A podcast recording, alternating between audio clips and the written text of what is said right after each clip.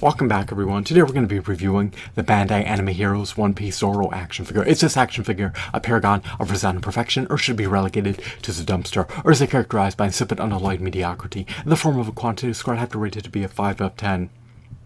Is it stellar? Is it meritorious? Is it stupendous? Does it hit all cylinders? Yes. This action figure has decent aesthetics, decent details, decent shadings, decent textures, and a decent sculpt. He also has decent accessories. He comes bundled with a set of interchangeable hands, so you can swap out his hands with his interchangeable hands at your own discretion if you so choose to do so. Furthermore, he can leverage a myriad of swords. I believe he typically wields one in his mouth, and he clenches his teeth together to wield a third sword. At least I'm under the axiom that he wields three swords simultaneously. But I'm not acclimated with the One Piece series, so you can verify the veracity of that for yourself or ascertain whether or not he can utilize three swords simultaneously. But if you recollect, Killer B could wield a sword simultaneously, so I would not be surprised. I would not be flabbergasted per se if he could leverage three swords simultaneously. So he has three armaments that he can wield. He has also has fisted hands so he could pummel his adversaries to death, and he has weapon wielding hands in which he can mo- maneuver his armaments into them. It's too bad that he lacks jaw articulation.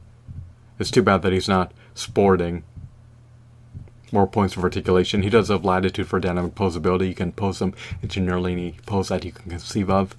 He does emulate his anime counterpart, my main reservations appertaining to buying this figure is that he commands a steep, staggering, hefty, lofty, exorbitant premium price of $20 plus sales tax, which is 250% greater than the retail price of an 8 Toy Biz Marvel Legends action figure, or 250% greater than the retail price of an 8 DC Universe Classics action figure. In spite of that, unlike an 8 Toy Biz Marvel Legends action figure, he lacks a builder figure piece for a meticulously detailed behemoth of a 14 to 16 inch builder figure. Furthermore, he is devoid of a comic book, unlike an 8 Toy Biz Marvel Legends action figure.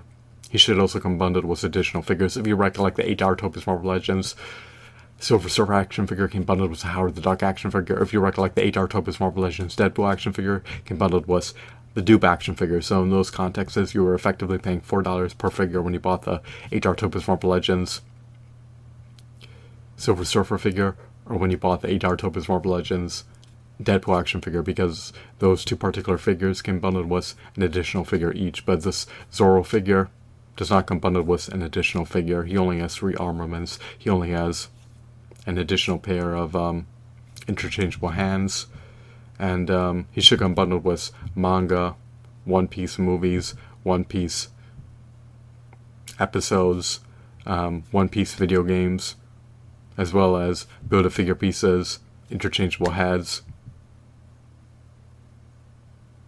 and of course additional figures. They could have wedged more, they could have consolidated more, they could have integrated more into the packaging. So he's not an abysmal figure per se. He's not the highest quality figure. He's not on par with a NECA Aliens figure. But um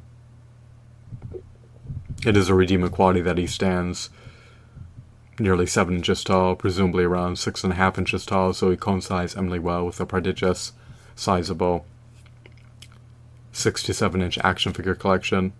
I love his stoic look. He looks like he's poised for battle and ready and ready to enter the fray and lacerate his adversaries. He looks like he's about to dismember his adversaries and give anyone within his vicinity a much needed, much warranted trouncing. He can cleave his adversaries to death.